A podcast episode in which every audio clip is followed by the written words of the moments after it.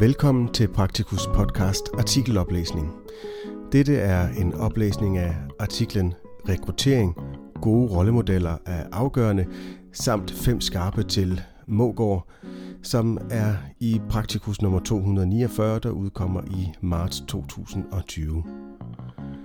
Forfatterne til artiklen er Jonas Ebert og Lone Nitschella. Artiklens tekst begynder her. Rekruttering til almen praksis er et varmt emne i den offentlige debat. Men hvordan mener de praktiserende læger selv, at vi bedst lokker nye til faget?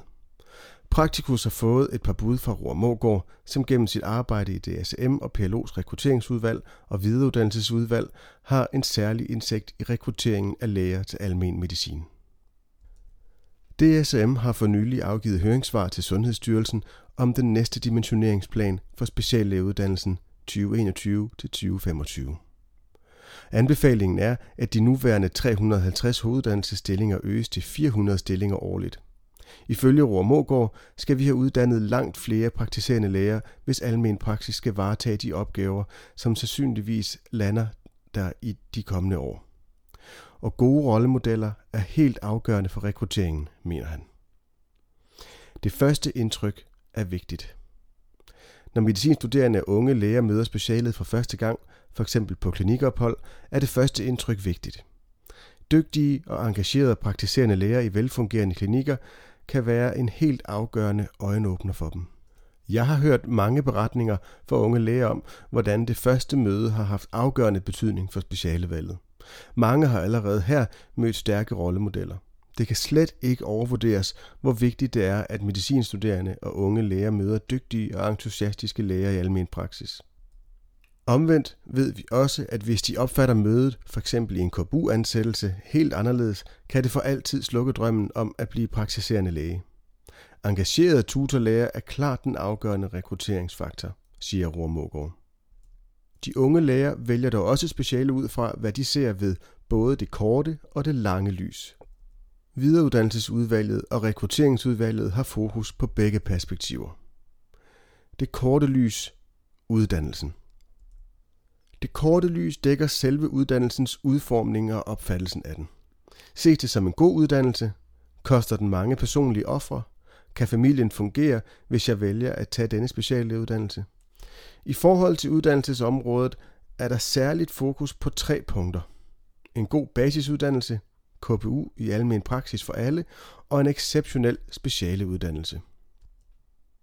Det er uhyre vigtigt, at vi har en god uddannelse i almen medicin. De studerende skal tidligt introduceres for patienter i almen praksis og gerne hyppigt gennem hele studiet. Helt optimalt skulle de også have et længere ophold sidst i uddannelsen.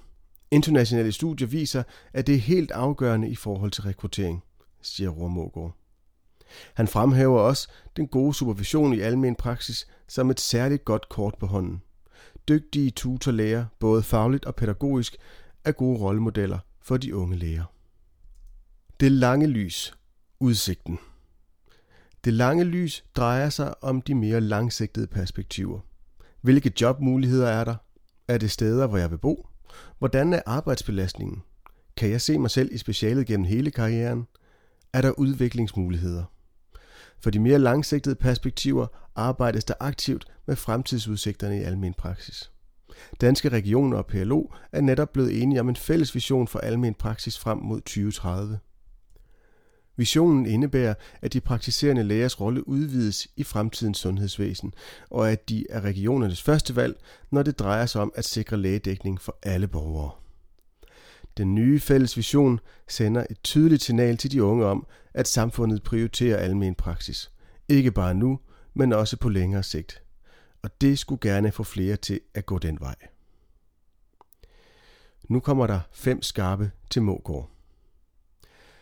Hvad er det ved vores speciale, der tiltrækker de unge? Mågård svarer. Det er de kendte værdier og karakteristika. Den tætte relation med patienterne over tid, det afvekslende arbejde med forskellige henvendelsesårsager og aldersgrupper. For nogle er det også muligheden for at blive selvstændig erhvervsdrivende. For andre kan det være glæden ved det kollegiale samarbejde. Det centrale er muligheden for selv at kunne præge sin egen arbejdsdag. Hvordan spiller geografien ind på rekrutteringen? Geografien er en speciel udfordring i almen praksis, fordi vi, i modsætning til alle øvrige medicinske specialer, skal dække hver en krog i Danmark.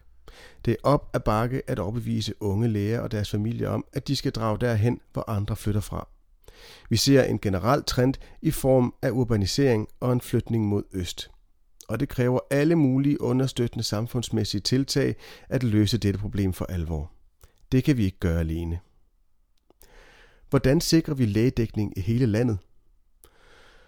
Regioner, kommuner og det lokale erhvervsliv er vigtige medspillere. I rekrutteringsudvalget vil vi gerne dele de gode lokale og regionale historier om initiativer, der er med til at understøtte lægespredning. For eksempel har man i Sønderjylland lavet fælles event for praksislægerne og de unge læger, som er på vej til specialet. Vi har endnu for få erfaringer med sammenhængende uddannelsesforløb, hvor man som ung læge kan få tilbudt hele uddannelsespakken, hvis man flytter til et lægedækningstruet område fra starten af. Men vi håber, at det vil vise en god effekt. Er der tutorlærer nok? De kommende år vil give ekstra tryk på uddannelsen i almen medicin. Derfor bør stort set alle være tutorlæge. Det kræver også, at de eksisterende tutorlæger udviser stor kreativitet for at kunne finde plads, både lokalemæssigt og pædagogisk, til endnu flere uddannelseslæger. Det er vigtigt, at vi er mange kolleger, der står sammen om at løfte den opgave, som er helt central for vores speciale, men jeg håber da også, at PLO i de kommende overenskomstforhandlinger vil overveje at se på nye løsninger og en justering af tutorlægeaftalen. Mange yngre læger ønsker nedsat arbejdstid. Er det et problem? I vores speciale, og faktisk også i ret mange andre specialer, tramper der en elefant rundt i lokalet. Vi skal vedkende os realiteterne – Rigtig mange læger ønsker nedsat arbejdstid i forhold til den arbejdstid, som en typisk praktiserende læge i dag har i både dag- og vagttiden. Ønsket om nedsat tid er allerede nu en stor udfordring, og jeg er ret sikker på, at tendensen vil blive forstærket fremover. Der er absolut behov for 400 stillinger til næste år. Det var artiklens tekst. Artiklen kan læses på side 10 og 11 i Praktikus 249, der udkommer i marts 2020. Musikken til denne podcast er lavet af Andreas Kæmpe.